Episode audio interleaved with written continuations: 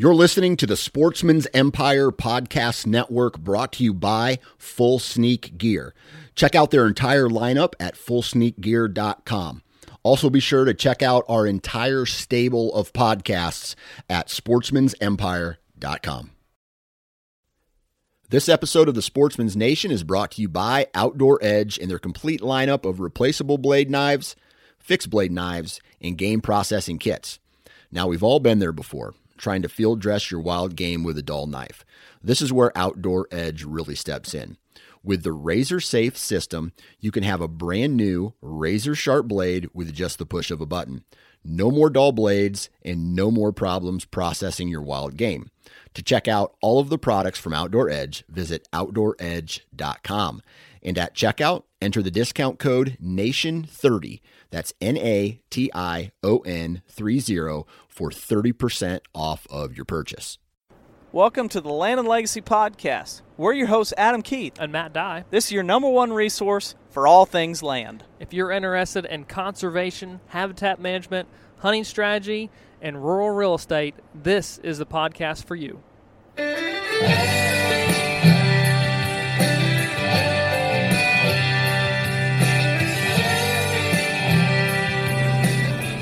Alrighty, everybody. Welcome back to another Land and Legacy podcast. I'm your host, Matt Dye, and I've got our second host for the week on the line. Frank, how are you doing, sir? I'm well, Matt. I'm well. How are you? I am doing good. I can't Good. complain. Um, Good. Well, I guess I can complain a little bit. I'm a little down and out. Uh, I've got COVID. Oh, wow. Yeah, I, I, uh, I got tested last week. Kind of felt like um, something's just not right. I just not much energy, and I'm just like, ah, man, what's going on? Yeah. And I was like, ah, I think I, I think I got. I, it finally caught up with me. Finally got me. Sure Yeah. enough, tested, boom, got it. But I'm lucky because um, I really fared pretty well through it, and it's been just a couple days, so not uh, not keeping us or keeping me and my wife down too much. We're just home, um, staying here, and gonna eat out of our garden today, and Oh, well, good. just you know do our thing. So Yeah. we're we're Right, fortunate well- it's not kicking our kicking our rears. Yeah. Well, that's good. I'm glad to hear you're you're faring well. We've our family has has managed to stay COVID free, so we're we're fortunate. Very good. Um, we're fortunate in that way, but um, yeah, um, we'll be praying for you for you guys. Thank you, sir. I, I appreciate that. Thank you, thank you. Um, but today on the podcast, we we are going to do something almost like a little bit of a throwback type podcast, something that um, Adam and I did uh, pretty frequently. I would say it's probably been a year or or more since we've done one of these, but this is just a property breakdown. Um, so encouraging everyone who's listening right now to go to social media and click on um, most recent post. Probably on a, on Tuesday morning, this this image will, will be available for you guys, or, or Tuesday midday, to be able to listen. To, excuse me, to be able to look at while you're listening to the podcast and use it as a reference to guide you around a recently toured property in Northeast Alabama. And so, what we're going to do Frank, is is talk about each one of the points, uh, the waypoints here on the photo, um, to reference what was seen and then what was recommended on that said property. Great. Sounds good. Sounds good. These these are these are great exercises uh, for the listeners to to participate in and um, and test themselves on a piece of property that they've never seen before in their life and and just and kind of how would they break it down? How would they do it? Do they agree with some of the things we're talking about? Would they do some things differently? And it's it's just a great exercise for people that are um, ex- unexperienced land managers to to get in and and and join with us and, and break this down. So is exciting. Yeah, and I think I think what allows to do is is for us to then like allow people to go through that thought process that okay, here's what they saw, here's the recommendation, and here's how they got to that recommendation why this element needs to be changed, why something needs to be added, um, and and what that ties into the whole grand scheme of thing. Um, so, with I, I think that that really helps. Let's say paint the picture of how do we make these decisions. How do Sure. we say? Because there, there's you and I both know there there's oodles and oodles of options routes that we could go and and truthfully too um I, I, I, we, we've worked numerous properties together frank and i would say 90% of the things that we do and see and we encounter um we both like agree on. We're like, okay, yeah, that that's what needs to happen here. That's just Yeah. that's just Right. easy, no brainer. But there's always this, and this is the same thing between Adam and I. Um, you know, when when and if we work properties together, we might say ninety percent of the time, this is what we're all going to do. But there's that ten percent that's like, oh, he saw it a little bit differently than I am, and that Yep. ten percent variance is is not right or wrong. It's it's just like the creativity of how can we take that and make it a little bit different. And so sometimes it's it's fun. It's more work, honestly, because you're, you're having to go back and forth with it with another consultant. But I love hearing that ten percent of creativity that that you bring to the table, and I like hearing it from Adam as well. Um, so it, it- it's always cool to be able to share that. So as we're breaking this down, obviously all these recommendations are relative to the goals of the client, but there's still a little. You you might look at it and say, Matt, did you consider this? Or Matt, Yeah. why did you not? Why did you say to do this here versus that? And um, obviously this this uh, picture that that we're referencing this is not like the plan that that the client will receive. Right. um, this is simply just a, a, a waypoint to move questions through um, uh, carry on a conversation with and, and to reference back. This is obviously not a finished product by any stretch of the imagination. You and i both know they look drastically different from this. But this is going to give people that image of and, and the discussion of how do we move through a, a given property. But before we start doing that, let's take a quick second and thank partners Vortex Optics. Guys, if you are summer scouting or planning to uh, start shooting your bows, it is that time. Be sure take some glass to the field. If you're needing new glass, or if you want a combo of binoculars and rangefinder for the fall or shooting, dialing in for this fall, check them out vortexoptics.com or check out their Vortex Wear, their apparel line. Just released some new summer swag stuff there. Use code LEGACY20 at checkout, vortexoptics.com. Check them out, guys. All right, Frank. you want to dive in here? Where where, Yeah. where would you like to start? Like, well, I guess I should say this too. I think I mentioned that it's Northeast Alabama, but this is Yeah. site-wise roughly 250 acres. Mhm.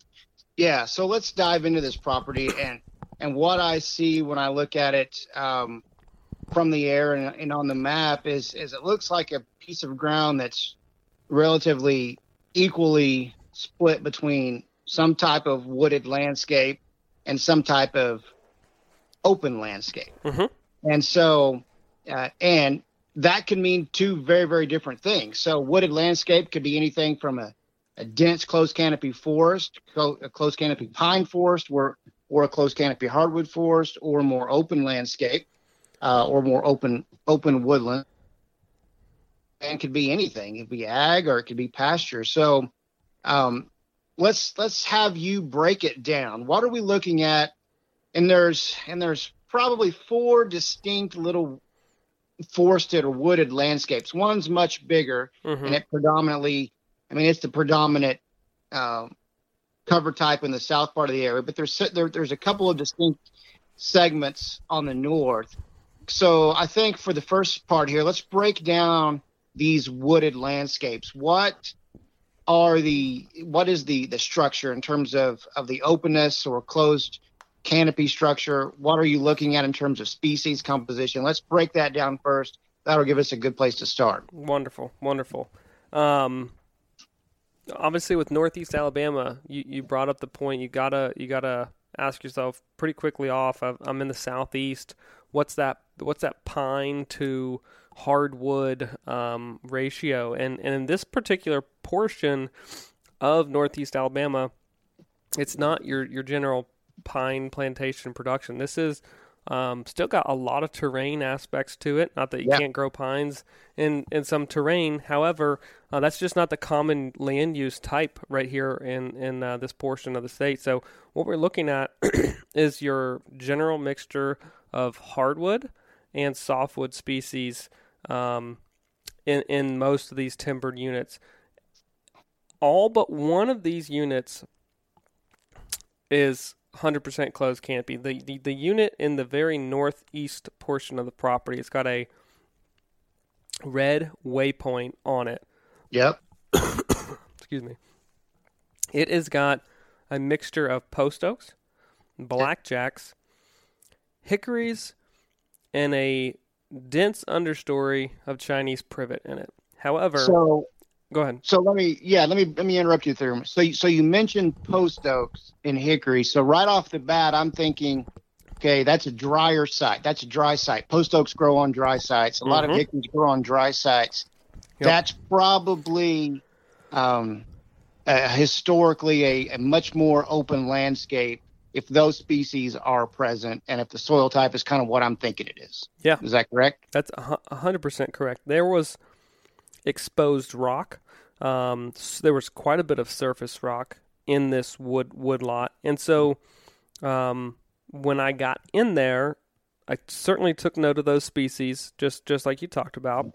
Um, it has a south facing exposure, uh, but it sits very high. You actually from from that northeast portion of the the property, you can see probably 10, 20 miles south of you. I mean, wow. it, it's a long, long view. So um, definitely one of the higher points, honestly, even in, probably in the high, in the whole county.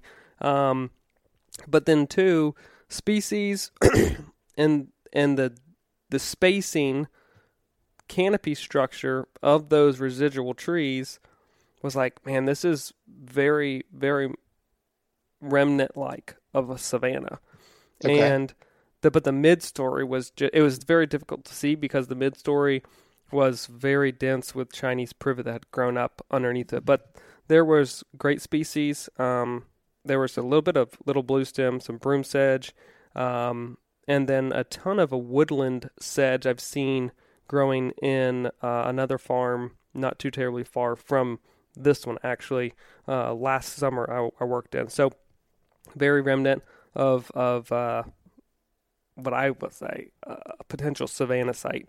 Certainly mm-hmm. a woodland, but but with the space in those trees, and there's a lot of the I'll say volunteer hickory, some smaller diameter stuff, not as much of the bigger crown that had grown up in this site as well. But obviously adjacent to it, it had been farmed. There's a there's a there's an ag field right next to it, but this site had never been turned because oh, wow. of that surface rock. Sure, sure. So that that tells me that um, one of the things that probably we would recommend there is to get some disturbance hmm. in that site because that site wants to be an open woodland. It's got the, the, surface characteristics as far as the exposed rock, the thin soil, the the trees that are there, the species that are there. Tells me that we want to to restore this into a more open landscape. And so I, am thinking right off the bat, prescribed fire would be a, a good recommendation, just a no brainer right there. And it's a fairly easy site to to burn with the predominant south wind because you've got that ag field straight north of there. So yeah. on that, that's one of the things.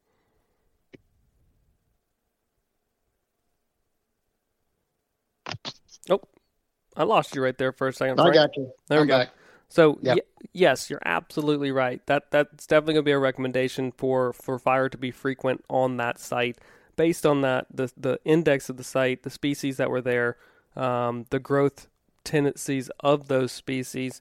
But but there was certainly a mechanical aspect that needed to come in um, and and reduce that Chinese privet, cut it, treat it, and and use prescribed fire. Still probably going in and thin some of the um, the hickories that had grown up as well. Sure. Open up that uh, overstory even a little bit more, and from a from a deer perspective, as we'll talk a little bit later, this this portion of the property it holds some deer, but we really would like to see structure on the ground in this unit to hold deer bedding wise.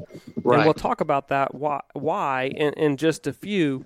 Um, but whether it's dropping some of the canopy, le- letting it lay, and or going back through and planting additional shrubs in this unit will be necessary because we do want deer to bed in that unit. So, although it's a savanna, or we may restore it to that, we want that woody structure present in this site for offering quality bedding throughout throughout the entire year. And American beautyberry was seen growing in here as well. Oh, great. So, That's a wonderful native shrub wha- yeah, that we we see in these remnant um, nat- natural communities, these open natural communities that that really tells us, hey, we're working with a landscape that was probably open in the past and, and really wants to be that way now. Yes, exactly, exactly. So that was So what- general Yeah, speaking of, of that site. That that that kind of sums it up, and it's about six seven acres somewhere right there in that. Well, and it and and I, there's a point I want to make Mhm. is from a from the standpoint of the farm itself or the landscape. That's not a very big unit, Right. but it is an important unit because it is, it has its potential to to be turned into a a more natural community, and that is that is critical from from a from a wildlife standpoint, but also from a community standpoint. There's a lot of native species in there that can be restored. Probably they're they're very limited on the landscape. So while it's while it's very small, that is a unit that I would really want to pay particular attention to because of its potential to have more native remnant species than maybe the remainder of the of the farm. Fantastic, fantastic point. And and you're absolutely right. It was kind of a, little bit of a forgotten piece, and you can kind of see it's a little um, disconnected from other portions of the property or, or other larger wood blocks. You know, it can be good. There's pasture to its east. There's ag to the north and ag to the south and southwest. Um, with a little strip of timber, so so there is some there is some movement back and forth, but comparatively speaking, many deer who who are traveling to that aren't going to do it a lot during daylight hours as as it sits right now because right. um, you know just just it's the lack of connectivity and security of cover moving from one unit to the next. And so um, that kind of takes us into really another point to be made and that that's that blue waypoint that is southwest of this on the kind of the southwest corner of this six acre block Yep. there's a little swale in this field um, right there at that waypoint. And so, what I've recommended happen is to uh, take portion of this ag field out of production, about a 30 yard swath, connect the southwest corner of this six, seven acre woodblock all the way down across to the point that you'll see outlined in red Yep. on the map Yep. and create and and do so with a you know a native planting if you want to if if they pursue it they can potentially do maybe a, a crp option um, Mm-hmm. through there because there's another portion of the the property the further blue waypoint that Right. little inlet down there that Yep. i would also like to see in the exact same prescription for the purpose of connectivity Right. Simply me- give a wildlife corridor Absolutely.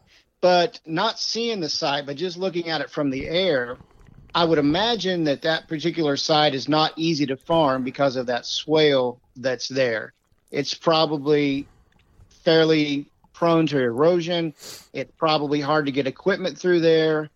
And so removing that small piece from from farming and especially if you can get it into a CRP option and make a little money on the cash rent you might the farmer may be money ahead to not farm that little piece and get the wildlife benefits out of it. And I've seen that so many places on properties that you and I have toured Mm-hmm. or other properties that I've been involved with managing. There are places that people traditionally farm because they always have, but it's hard to farm. It's hard on equipment. It's erosive, but they they do it because they've always done it. But if you give them different options, you know, it, they may be money ahead, or even if they're not money ahead, they may it may just be simpler for their operation to put that into a wildlife corridor and just walk away from it in terms of farming. And I think this may fit really well on this particular um, swale that we're talking about. Yeah, it, it, it really, man, even before, so we, we did a quick little like drive around the farm first, and then we got out and walked it. And I looked, I took one look at the map, and then as we're driving, I already broached the subject before we even started getting out and walking that, that northern end. I was like, guys, what's the feasibility of this? And, and they're like, eh, might be, we might be able to do that. I hadn't really thought about that, but just from the movement of wildlife, it was it was 100% necessary to try and increase the amount of daylight activity that they're going to see of deer moving across this field. Many uh, of the hunting strategies that, that they've employed on this place were hunting in field edges because there was no definitive movement of deer in the timber and they kept bumping them. so now they kind of pushed back out and are hunting field edges, but there's not enough daylight activity in the fields that is really why they're frustrated because they feel like they can't hunt the timber, but then they're not drawing them to the fields during daylight hours. So now it's like, how do we how do we do that? Right.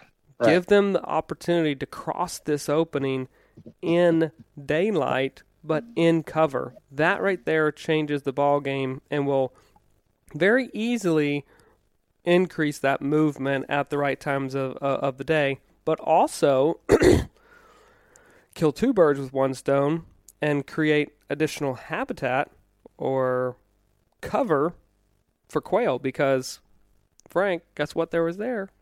No, don't tell me. Oh yeah, they were singing Oh, like wow. crazy. Oh, that's great. And, and That's great. And it was one of the deals that they had not they had gone years without hearing quail and then like Uh-huh. last I, I think they would say two to three years all of a sudden quail just started singing and they sang Yep. the entire day that i was there all around the house all around the old chicken barns up there so excuse me that corridor is going to connect and then just be additional opportunities for um, vegetation that is, is, is useful for quail. So what you're telling me is is there were there were males calling from these higher spots on the farm and and using the experience that, that I've had in, in in quail ecology and kind of knowing what's going on, probably these are males that are spread spreading out through the landscape looking for females. They're they're setting up calling posts, but probably the covey locations, the the fall and winter covey locations, are probably off of this property uh, because there's probably not a lot of herbaceous winter cover eh, or shrubby cover to keep them going. But if we start putting in herbaceous corridors that have a little shrub component here and there throughout this farm, what's then going to happen is likely birds will start to nest in these herbaceous corridors and you'll get covey locations, fall and winter covey locations established on this farm. So that may not be the goal of this landowner, but this is a side benefit and a great side benefit, in my opinion, of establishing herbaceous corridors throughout a piece of property. You increase daylight deer movement, but then you increase usable space for bobwhite, which there's obviously birds in the landscape. So um, I, I think the, I think this landowner would will, will really benefit uh, in more ways than than increased deer movement by by putting in these corridors. Oh, absolutely. And, that was one of those things that there was the, uh, I'll say the, the heritage tradition kind of respect for the bird. They enjoyed hearing them. They didn't have um, an interest in pursuing them just because they Right. knew they were pretty rare. But as a childhood, the father had pursued birds after school on, on the daily because there's Oh, yeah. birds all all around this area, Yeah. and um, they were just happy to hear and and they they knew that doing this corridor, like you said, would be an added bonus um, and benefit to uh, the existing quail that were on and using the property at the time. So you'll you'll you'll certainly see at some point a corridor stretch across there, but we can't. We're, we're gonna have to harp on this corridor for a little bit longer, if you're okay with that, because Absolutely. everyone's also going to see on the map here a red outlined unit that basically would connect to this corridor to that that initial pocket of timber we talked about. hmm That portion of timber has an eight foot tall fence completely enclosed around it. Yeah. So that's got to be an impediment in itself.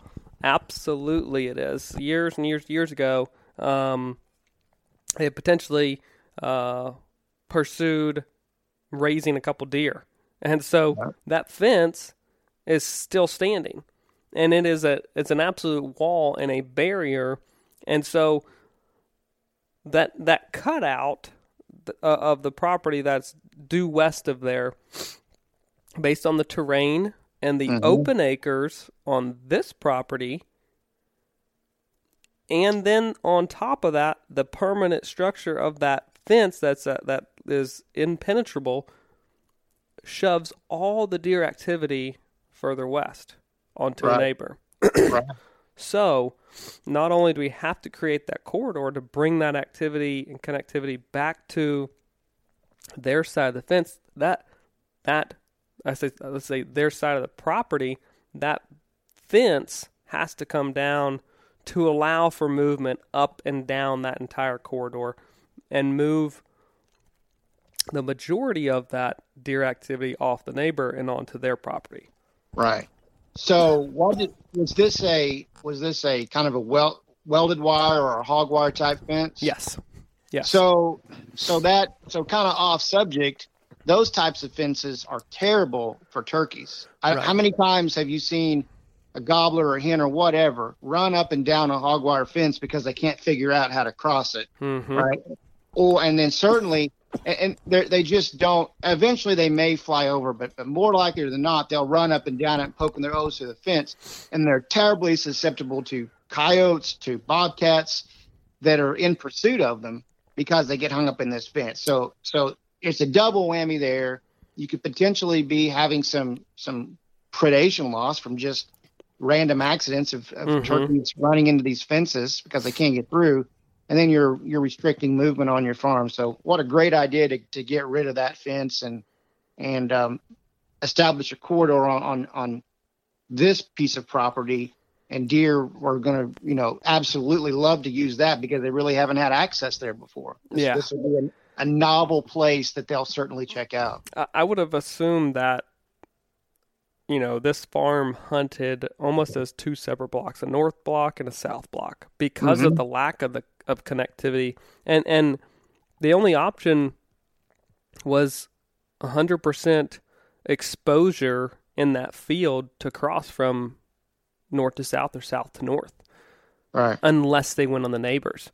And so um, that that story kind of kept ringing true as asking questions about you know their in the field observations, hunting, this and that, success of the neighbor, so on and so forth, and then getting boots on the ground is so so apparent that that fence needed to come down, and we gotta we gotta have this structure and corridor vegetation moving across this property. So another cool feature um, is is the western portion. Let let you know stay up on the north side here, but that other red waypoint hmm on the west side, so west facing slope and, and some south facing aspect there.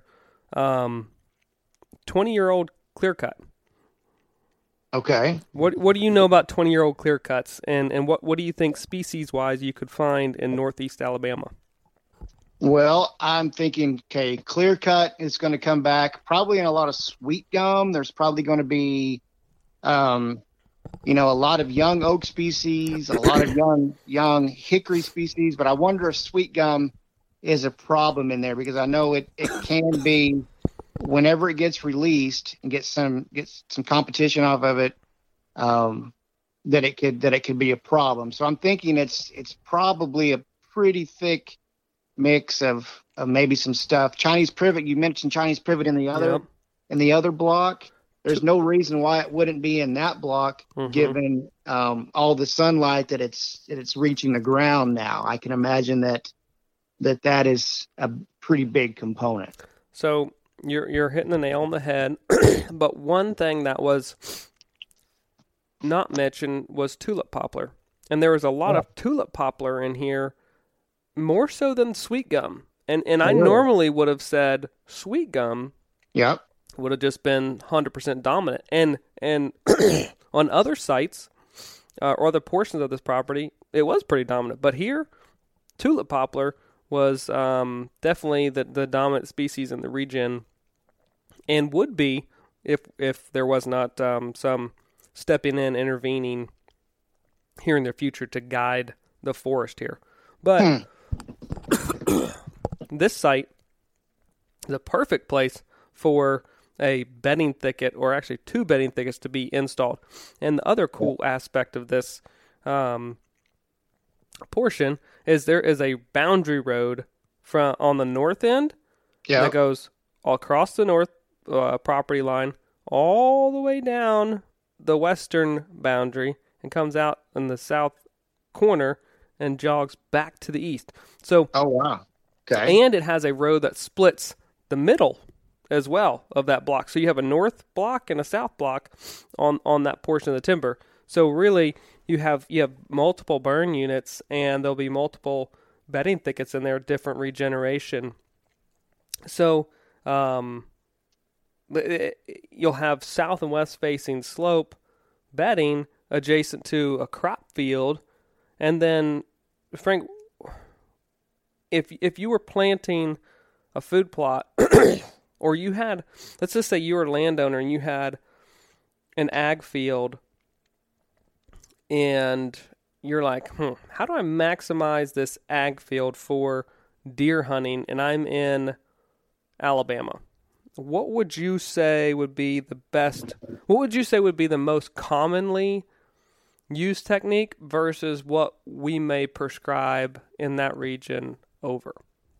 Okay, I'm gonna say green fields like wheat um, plots.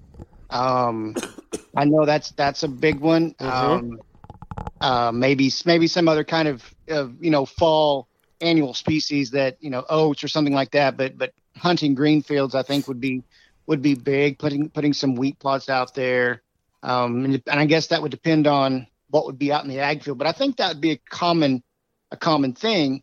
But and I, and I'm just kind of you know we're just kind of talking here Mhm.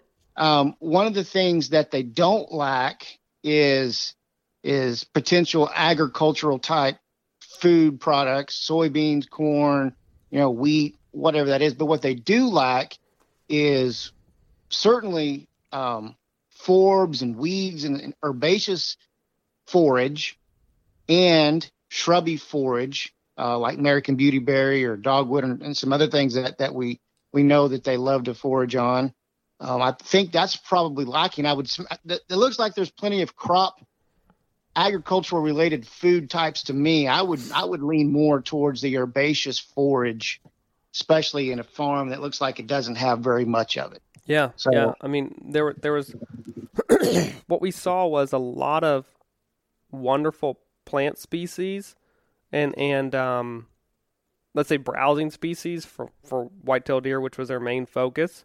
Uh, I mean, there was Virginia creeper, poison ivy, desmodium, pokeweed, blackberry, dewberry. Um, all those species were present everywhere we went to in in the understory, but they were in the closed canopy sections of the forest, they were ankle high. Yep. When we went to the area in the northeast, they were two to three foot, sometimes even four foot tall. yeah. So, so the um, the species didn't change all that much, but the the cover that they provided and the amount of forage that they provided definitely changed with the increase in sunlight. So, yes, not only would we in this area be knocking out some holes in the canopy, one to two acre type in you know in size, but then managing that forest to be way more open than its closed canopy nature 20 years after a post clear cut. Sure. And Sure. and What go ahead. what was the was there potential for um or was there oaks or potential Mhm. mast trees available in that that um, could be released Yes. and, and really improved in that piece of ground? Yes, no, there, there definitely was enough regeneration of oaks to steer the forest into more of a hard mast producing forest down the road, opposed to what it was right now. Well, that's something I would certainly um, want to emphasize is, is Mhm. takes is is make sure that that um, that is thought about. You know, some, some potential crop tree release, and make sure you've got some good hard mast in that in that piece of piece of timber on that side. Yeah, absolutely. And and what's what's nice is with that ag field directly, you know, adjacent to pretty much these these bedding thickets is they're going to have the ability to go 45 60 days before their frost in late October and overseed into that crop field essentially whatever that they want unless it's a it's a uh, rotation of wheat that year they're going to be able to go in and fall annual blends, turnips, brassicas, wheat, rye, triticale, annual clovers, whatever they want, whatever combination that they choose. Yep. Walk down and broadcast that right into uh, that ag field. It's, it's not going to inhibit or um, stop the farmer from being able to harvest that field if the crops aren't out at that point. And they're going to have really whatever size that they want. They could go up to three, four, five acres in size and have a large, like like you mentioned earlier, a large green field Yep. right next to these bedding areas. And I said green field, not grain field, Right. because of their location. Does it get cold in this portion of Alabama? Yes. There, Oh, there, yeah. there are sometimes. Um, I mean, we're we're we're the foothills of the Appalachians right up there, but is it consistent enough to leave standing grain opposed to three or four or five acres of greens? No No, no, no. Those greens are going to do do just as just enough and and that doesn't have to be the only plot obviously left on this farm. I'm going to recommend others to be to be done. So there's going to be ample food left but use that open ground to their advantage in proximity to cutting in these bedding thickets of young growth. And that's that's the cool thing. There's there's a mixture of poplars sweet gums but there's additional species like red maple, black gum, elms, and other varieties of oaks that, with all that being cut, some of those non desirable species of, of preference from foraging, like tulip poplar and the sweet gum, they're a little bit lower preference that we see commonly. Right. Right. Those would be treated more than the others, but there should be so much forage, both winter, spring, summer, right here in these areas, fall, that my gosh, where where else would you hunt? I'm Yeah, go- I'm well- going there. Absolutely, and and that is a great example of some of the the most low hanging fruit that that I see a, a a land manager in a in a ag dominated landscape can do is hand broadcast a mix of cover crop in these growing crop fields like you you know 40 to 60 days before harvest Mm-hmm. It's not going to affect harvest. So you do that, you you increase your your deer forage exponentially doing that. You build organic matter. We don't even talk about the soil benefits of doing that. And, Right. and there are a lot of places people can get the information to look at the soil benefits of of planting cover crops that have have deep rooted um, bulbs and tubers that can go down and pull up nutrients. I mean, that's a whole nother podcast. But it is such a low hanging fruit, but I see so few people do it. That's right. I, I it is it is it's becoming more and more common. I see more people do it than I did say a decade ago. But it's just such a simple. I mean, the, the seed costs a little bit, but in the big scheme of things, it's not that much, and it just is a simple thing to do, low hanging, and it's and it's and it's going to grow. You put it on top of the ground, get the fall rains, bam, it's going to grow. Yeah. Um, w- we can't recommend that practice more. It- Um, it's it's just so easy to implement and it's so it's where else do you have so much sunlight how else can you better capture it than young attractive forage that carries them through a winter time frame and attracts them and Yep. pulls them out into the opening. Like it's just like one thing on top of another. It's like you're crazy if you don't do that and you have that open ground and ability to do so. You're Yeah. you're you're shooting yourself in the foot and, and really taking acres that could be working for you during the fall and winter and and just leaving them 100% idle. Yeah, and and it and it's a great way to to improve your like you said your hunting it, it draws animals out but you can kind of steer them and position them where Mm-hmm. you you have the ability to hunt and and where your particular stand sites are or whatever it is you know by putting this green forage out there you can pretty much steer the deer where where you want to be and it, and it really is a practice that that I wish more and more folks did, and and um, because it's so easy. I, I remember we we had a, a consult you and me out in far western Kansas, uh-huh and um, the gentleman had um, you know some very very little timber resources out there from a you know from from a traditional landscape when you're thinking about timber resources. A lot of you know shelter belts, sure and things like that. And and so out there, you know, deer can move through those big ag landscapes or through a big CRP field pretty easily and may not be easy to pattern.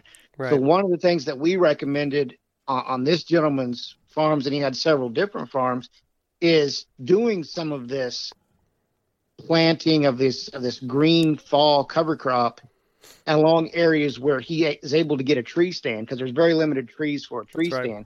But but steering sort of the deer activity in that, so it can be done across the country really, and it, really is a good practice. it, it- it is there, there's no place that's like oh I, I probably wouldn't do that in that region.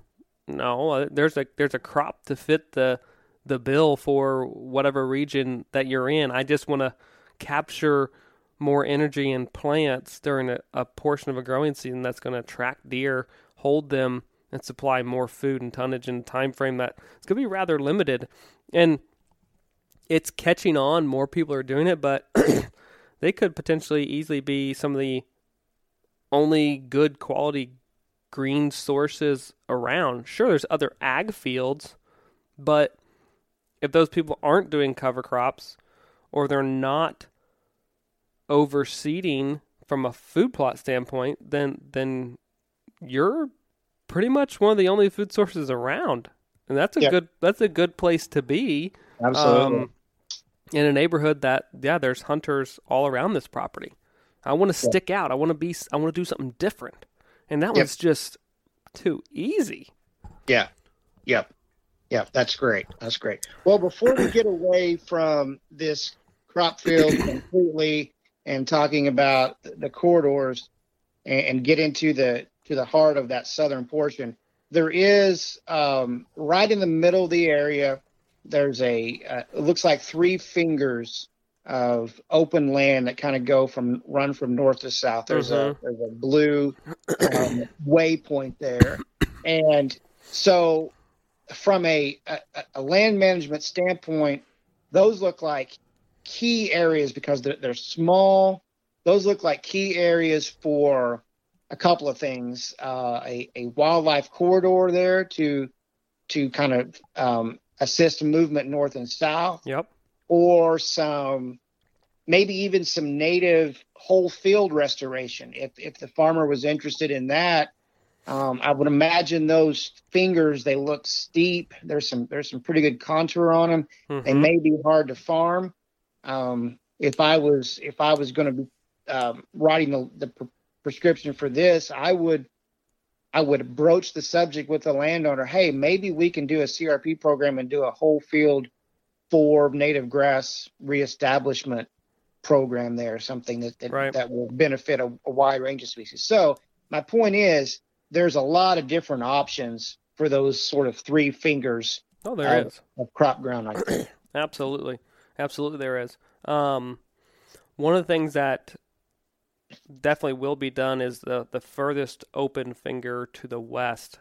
That's what I'm prescribing. Put that back into into uh, or put it into a CRP type planting to facilitate movement straight up the gut, right up into that other corridor, connect um, all of them, especially when that fence is is gone and removed. Move deer straight up through there and um, the other ones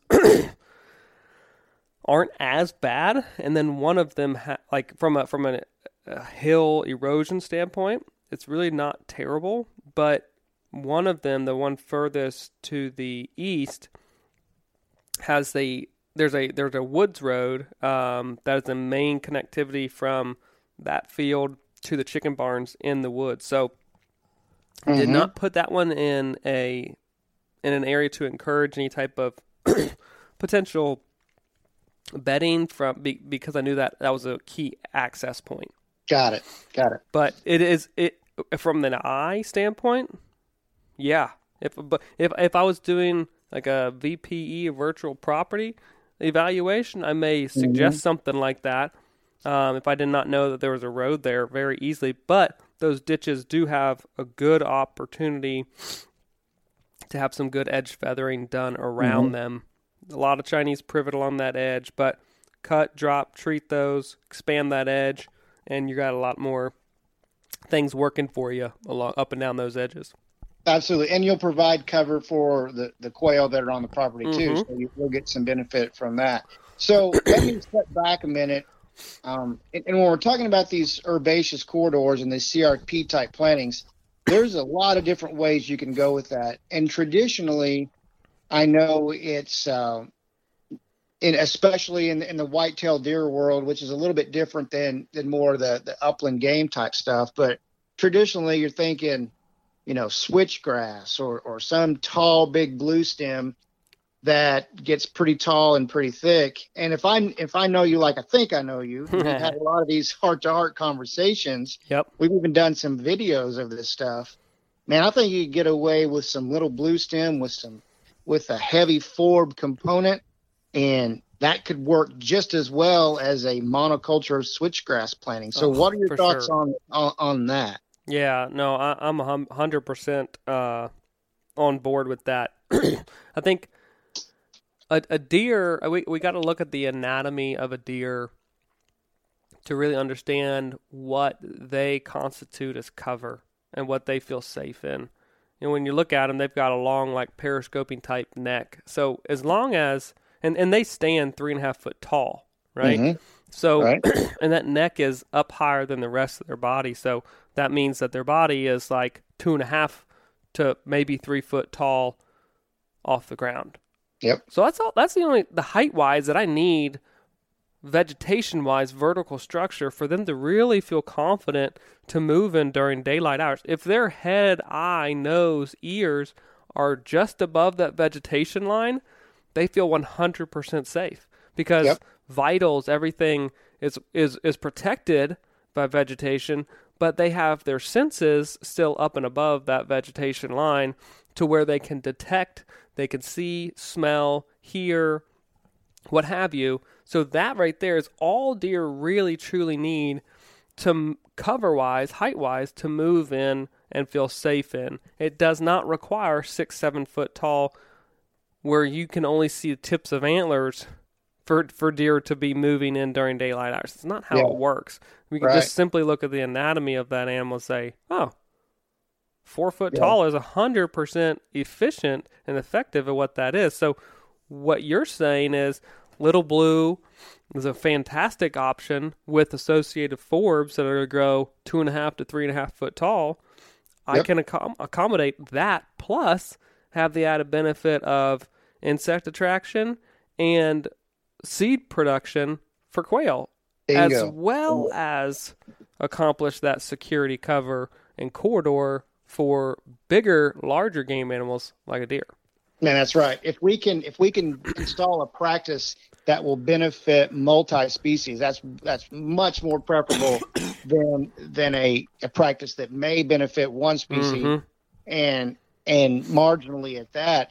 And you know, I'm I'm just thinking about wild turkeys there. Um, Yep. You know, a wild turkey hen and her brood, she's not going to take it in a tall switchgrass field. No way No. because she has to be able to, to peer out and see danger coming. But they will certainly brood in a little blue stem patch that's got ragweed, it's got compass plant or whatever Sure. forbs are in there because they can see out of it and then you know spot danger and get out of there. They so you're going to increase your for if if there's turkeys there, which I imagine there are, Yep. you're going to increase your brood rearing capacity right there, or at least not prevent turkeys from using it, which you would if you did a a switchgrass monoculture there. That that switchgrass monoculture would essentially be that deer fence for wild turkey, Yeah, absolutely. Yeah, yeah, especially if they have young. If they're if they're rearing a brood and trying to navigate them across the landscape, it would be that would be that would be very difficult and, and just simply not used. It would not be used by those birds at that time, that age. Yep. So, but we can we can just simply change the species that we plant and promote there, and and accommodate all of that. And that's the beauty of diversity yeah, absolutely, absolutely. and being open in a plan and a goals for a plan to accommodate things. you know, again, we see, oh, if you create create a corridor, make it thick, make it nasty, make it as big and tall and whatever as you can be. No, because then then we're, then we're just single minded and single focused and and potentially to the detriment Mhm. of of other species. Because it's not the fact that white-tailed deer are the only species that need to move cleanly across that that wide open. Turkeys need that too. Yep. But Yep. but if if I have something that they can't move through, then they're walking along the edge, which is better than nothing. But I want them walking through the middle of it, where they Yes. can navigate through and have overhead protection. That's right. That's right. so, um, great discussion on the open lands. Great discussion on the corridors. Let's dive into this this piece of ground that is south of that three fingers of crop ground and north of the, the, the chicken barns. Yep, It looks like a major wooded hollow that's it. that, that runs through there. Uh, a, a branch. I don't know if it's if it's a wet weather creek or if it's a, a you know perennial creek or Yep. what it is.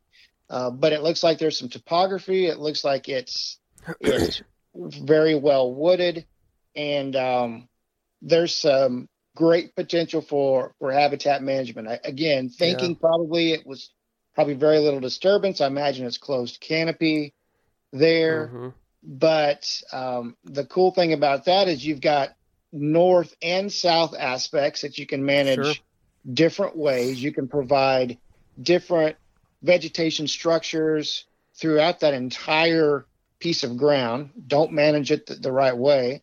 Um, there's potential for good bedding area. I imagine that that creek is a cool area in the in the summertime. Yep. So, um, kind of what were you thinking? And I noticed on the on the west side of that, there's a, a yellow waypoint that looks like a south-facing knob that that you kind of highlighted. Well, let's start there on that west side. What were you thinking there in terms of management? Yeah, so that that essentially is going to be another um, another bedding thing, and the reason that it's yellow is is due to the fact that that let's say kind of see if everyone's familiar with looking at maps. It's essentially a 40 acre kind of cutout on that portion, of the probably the west side of the southern portion of the timber. That west 40 was clear cut 20 years ago as well, and Okay. so that west 40 is is 100% closed canopy, just like the remainder of that that entire um, southern wood block. But the other portion has been thinned with timber by you know, excuse me, through logging years ago. But is much bigger timber, great mixture of oaks, heavy white oak, red oak, um, production, lots of hickories thrown in there.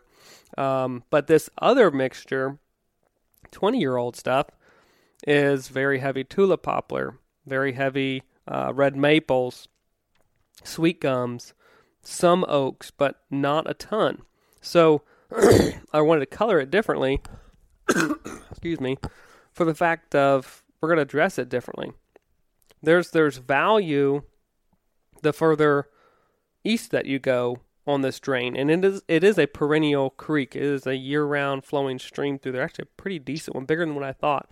But um, the intensity uh, of management or intensity of uh, forest stand improvement is going to be much heavier on the west side Mhm. opposed to the east side of this timber.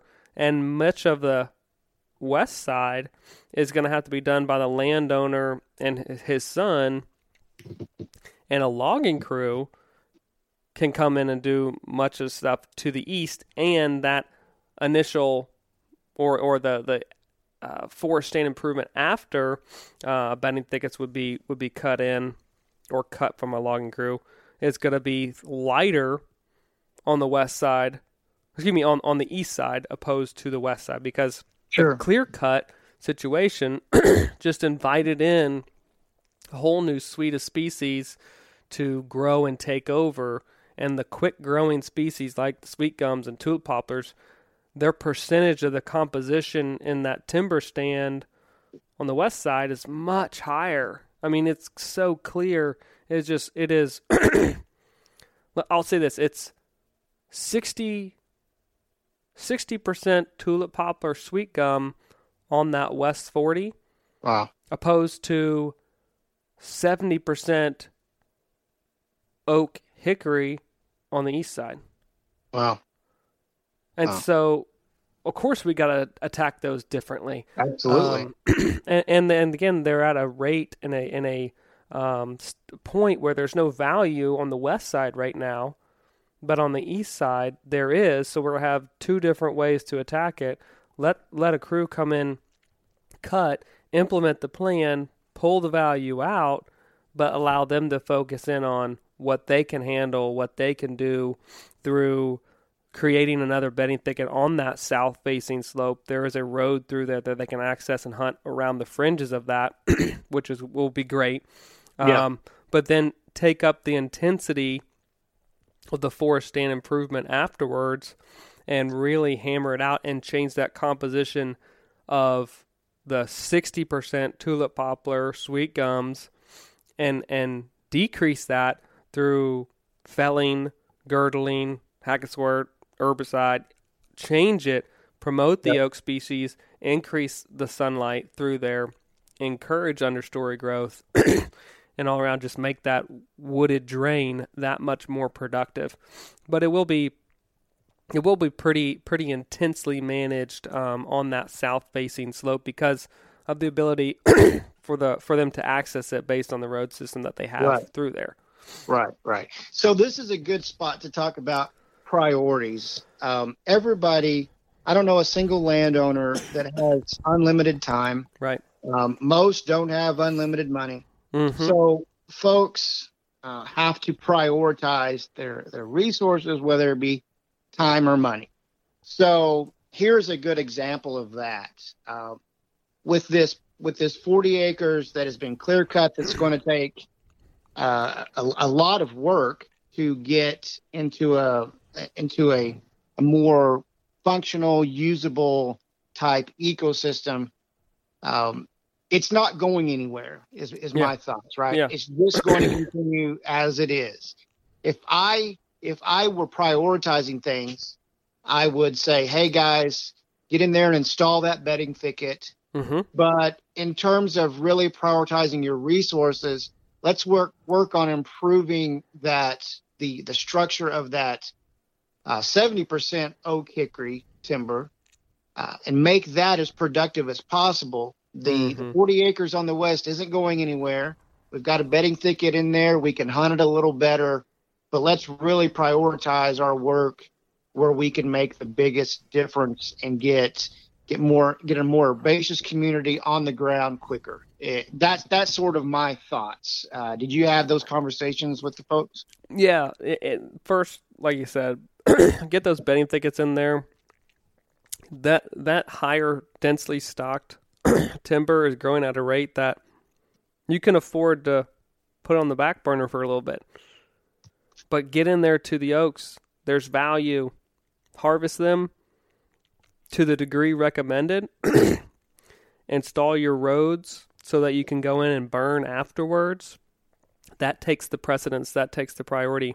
And the trees, again, in that 20 year old clear cut situation, aren't going to be growing at a quick enough rate that you know they can't go back in in a growing season or two and and now let's say not feel as comfortable felling those trees. They can still handle them. They can still deal with them. Yep. It, it's it's really pretty easy to do. It's just a matter of saying these next four weekends that's what i'm doing i'm hanging out in that 40 acre block and i'm going to make it really really good but it's just going to take it's just going to take a little bit of time and determination to achieve that um, for stand improvement, you know, with with you know one or two of them working pretty diligently at that. So, no, I 100% uh, agree on on your take there from a priority standpoint. Um, that's that's exactly how I would attack it as well and recommend to these guys. All right.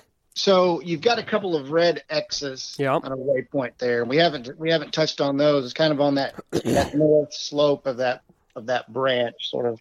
Yeah. Uh, what What were you thinking there? Those also are going to be some bedding thickets that get dumped right on each one of those points. I love mm-hmm. putting them on points because that's just naturally where deer are going to want to be bedding anyhow. They have the ability with with any wind to you know put their back to the wind but but bed appropriately on that point and be able to see the other three sides that that wind is not coming from and and really detect all around them. So it's a safe place for them to bed. So if they want to naturally bed there, I'm going to make it that much better from a cover standpoint. So they're just mm-hmm. key topography features that we're looking for to add that. But the other reason that, that they are there is because of that black dot that has the letter A for access right mm-hmm. by that chicken barn. There's a road that, that is just inside that chicken barn or just inside the woods from that chicken barn that runs east and west. and so they're able to, you know, get in right by that chicken barn on a north wind, northwest wind, northeast wind, doesn't really matter. Right. And be able to step into that timber and hunt the downwind side of one of those bedding thickets. And so oh, it, you know, there there was a lot of trails moving east and westward along that that little multiple ridge complex, and um, we could clearly see those as as we walked through there. And by placing defined bedding in there on those points and choosing to hunt those on a north type wind, you're you're not disturbing anything at all by no. stepping in there. No. All that activity is going to be sandwiched on that ridge complex further south on a north wind during the rut to hunt it anyhow. So you're you're essentially able to by having that vegetation type in a in a young forest standpoint, you're able to take all that movement that would that would be moving east and west on that ridge complex and force it south on a north wind and and hunt basically that entire thing. Yeah. Well, that's, by, that's by not disturbing the farm at all. Right there absolutely that's a beautiful setup with those with those turkey barns and that thin relatively thin strip of timber mm-hmm. for archery hunting on a you know the rut as as, as bucks are scent checking does that may be bedded on those points they're going to be a good you know bow shot uh, they're going to be within easy bow range yeah. as, because it's just it just looks like the classic kind of funnel point um, corridor movement there that, that that a bow hunter dreams about, and you can make it so much better by creating bedding thickets to to really attract does to bed in those areas. If you didn't do it, you know the does may bed randomly wherever or wherever there's decent there's decent bedding cover. But by yeah. establishing those bedding thickets, man, you can really increase your your success rate as far as seeing deer and and and drive movement. I think that's a, I think that's a great setup right there. Yeah, and it's just one of those. it's just one of the no brainers when you're on site looking here. It's like I could blow my wind all I wanted with the north wind, uh, you know, through there. How do I how do I capitalize on this? Yep. And and it's Yep. almost taking like biotic and abiotic factors of this farm and saying, okay, I got this to work with, and how can I, you know, use it to my advantage? Well, sure, here we go. And then you kind of see there's a little opening to the to the uh, east of that. Yep. That's going to be a, a nice, well established clover plot. There needs to be probably some. Uh, they they discuss low infertility of that soil. need, need to do some soil samples, some some amending, but you know a great perennial clover plot. Um, uh, surrounded by cover and, and some dense cover, great edge feathering, but but deer coming off of that with the edge feathering in conjunction with that bedding thicket is got a, another point to even steer deer and make a couple other um, you know stand sites. So you've got multiple stand site opportunities with different winds right there, but really have the option with the terrain topography and vegetation types to steer deer movement where you can get into and hunt and access. And that is that is the I won't say the whole point, but that is one of the top top points of why we do what we do. Yeah. So there's right. there's one other cool uh, features on on the property. and We haven't talked too much about it, but they're they're they're dotted throughout um, the the farm. But there's a white X on the um, southeast portion of this of this farm, um, and this is simply a an overgrown field that just was left abandoned a little bit, and and it has a great mixture, Frank, of of uh, what we'd like to see from early successional plant communities. There was, of course, there was a couple uh, sweet gums I saw growing, a couple Bradford pears. We addressed those. Talked about what needed to occur there, um, but there were some plums. There were some goldenrod.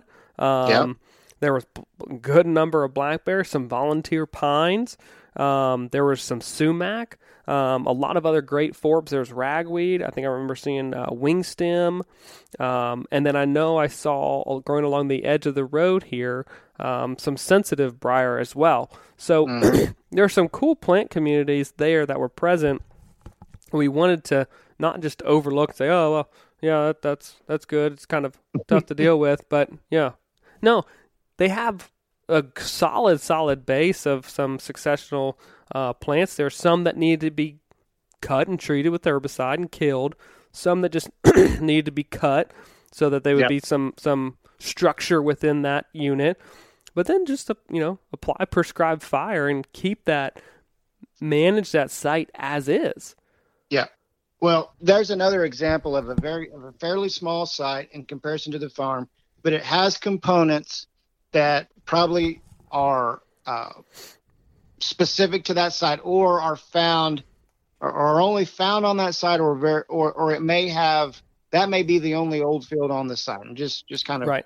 you know uh, so so the point is that it's got special components that are not found anywhere else in place so wildlife deer turkey bobwhites are going to spend an inordinate amount of time there compared to the rest of the area because it's got features that aren't available anywhere else. So Mhm. the point is is spend some time managing these. Don't just walk away from it and say no I'll, I'll just let that grow up into a you know eventually it'll turn into forest and we'll just deal with it. No treat some of the invasives that were in there like the bradford pear um, some of the others the sweet gum and get in there and do some prescribed fire and keep that in an early successional you in early successional state and i imagine the landowners will see an inordinate amount of wildlife usage compared to its size because there just isn't a lot of that around there. That's right. And that's one of the things that I see, and we've talked about this in previous podcasts. We don't see very much land uh, or, or habitat that is in sort of that that middle Right. stage of growth, that early to mid successional. It's either bare ground as far as ag or closely cropped pasture or hayfields, or it's tall trees and whatever form, whether it's pine or hardwoods or whatever it is. There's very little of that early to mid uh, successional habitat, and boy, that is where the sweet spot is, for uh, of, of for wildlife. That's that's what they need the most. That's that's where the most species are going to con- congregate. And so, if you've got some of that on your property, wildlife are really going to gravitate to it. And I, I'd really love to see more of that type of have landscape on on every piece of property can use it. Yeah, without a doubt. No, you're you're 100% right. It's just it is it's the sweet spot for so many different varieties of, of species, game, non-game. They're just so much crossover and we look at them in such a poor light. And that's that's what I hope people's minds are are are shifted and changed as they listen to the this podcast over, you know, years of, of, of information that we've been giving out and saying, man, I, I, I thought things were ugly before, but now I just find that they're functional, or I find that Yeah. they're um, they're the missing piece. It, it's it's it's almost hilarious to me. I had to laugh sometimes that like God designed things in our brains in a way that right now a lot of people look at the ugly and just say, "Oh, that's ugly," but that's the most beneficial piece or missing part element of plant communities that that make the biggest impact for the things that we care about the most. That's right. It's like right. we, we just have got to train our eyes to, to realize that my gosh, it's not it's not about what necessarily is is the most pretty, but Yep. what's the most functional. What Yep. what what is going to support the most species, and it's and it's a site that we just described right there. And and even though it's close to some residential areas, if you zoom in on the map, you can see some roof lines and everything. There's cover. There's still food, so it's still going to be attractive. It's still going to be utilized by by Yep. these uh, different wildlife species. So we just got to figure out a way to have it on the landscape, and we want it in a in a in a, in a, in a way that's not, you know, uh, isolated. That that you know allows allows it to function um, for for more usable space, more more times than than not. But most importantly, we just got to have it on the landscape, and then we'll see wildlife react to it if it's present. That's right. That's right. They can't react to it if it's not there. That's right. That's right. Well, that that's that's a very good description of of that. We get more of that on the landscape, and we've got to retrain our eye and retrain our. And you know, you, go out there and in in these mid to early successional type landscapes, and you'll jump a deer out of there. You may jump a turkey out of there, quail, but you'll also jump plenty of songbirds. You'll jump Yeah. rabbits. It Yep. really is filled with life because there's a variety of of of habitats there that just aren't available anywhere else. That's it. So, um, so that was a, that was a good rundown. And, and and one of the things that that strikes me of this piece of property, and, and it happens at every piece of ground, is you know being a couple hundred acres, it's not a huge piece of property, and it looks like well, it's got a, a, a wooded component. Two sort of major um, cover types there. But man, once you break it down from a topographical standpoint, from a species composition standpoint, there are so many ways to trick out this piece of ground mm-hmm. to restore natural community function where it's appropriate to increase uh, and and steer movement to increase deer movement and wildlife movement across a property to to increase hunting strategies to maybe increase um, some some farm income by taking some stuff out of production that's marginal and putting it into CRP. I mean, you can really trick this piece of property out because it, it and, and it looks. The point is, if you look at it on a map, you really don't see all of the cool things you can you can do to it. Once you start putting the, the, the topographical lines on there, getting out and walking the property and looking at the species composition, man, that post oak savanna side in the northeast prop northeast corner is awesome. Yeah. But you wouldn't, you couldn't see that from the aerial photo. I can't see that that's any different right. than the timber on the south. But man, that's a cool piece of ground that's that's really limited in that part of the country. So Very a really so. cool and diverse property that getting boots on the ground and and knowing knowing these knowing the ecology and function of a landscape and knowing these critical um, functions, you can really trick it out. Well, and that's the that's the the fun part is, and you can prep yourself for whatever you want to, you know, for a consultation. Then you get on site and like, oh wow, this is still a little different than what I thought. Like Yeah. you you drive by this place and it doesn't look like anybody else's, but you start diving into the the nuts and the bolts of this property, what makes it this property and it has its identity. It's like, wow, there's some really cool stuff here.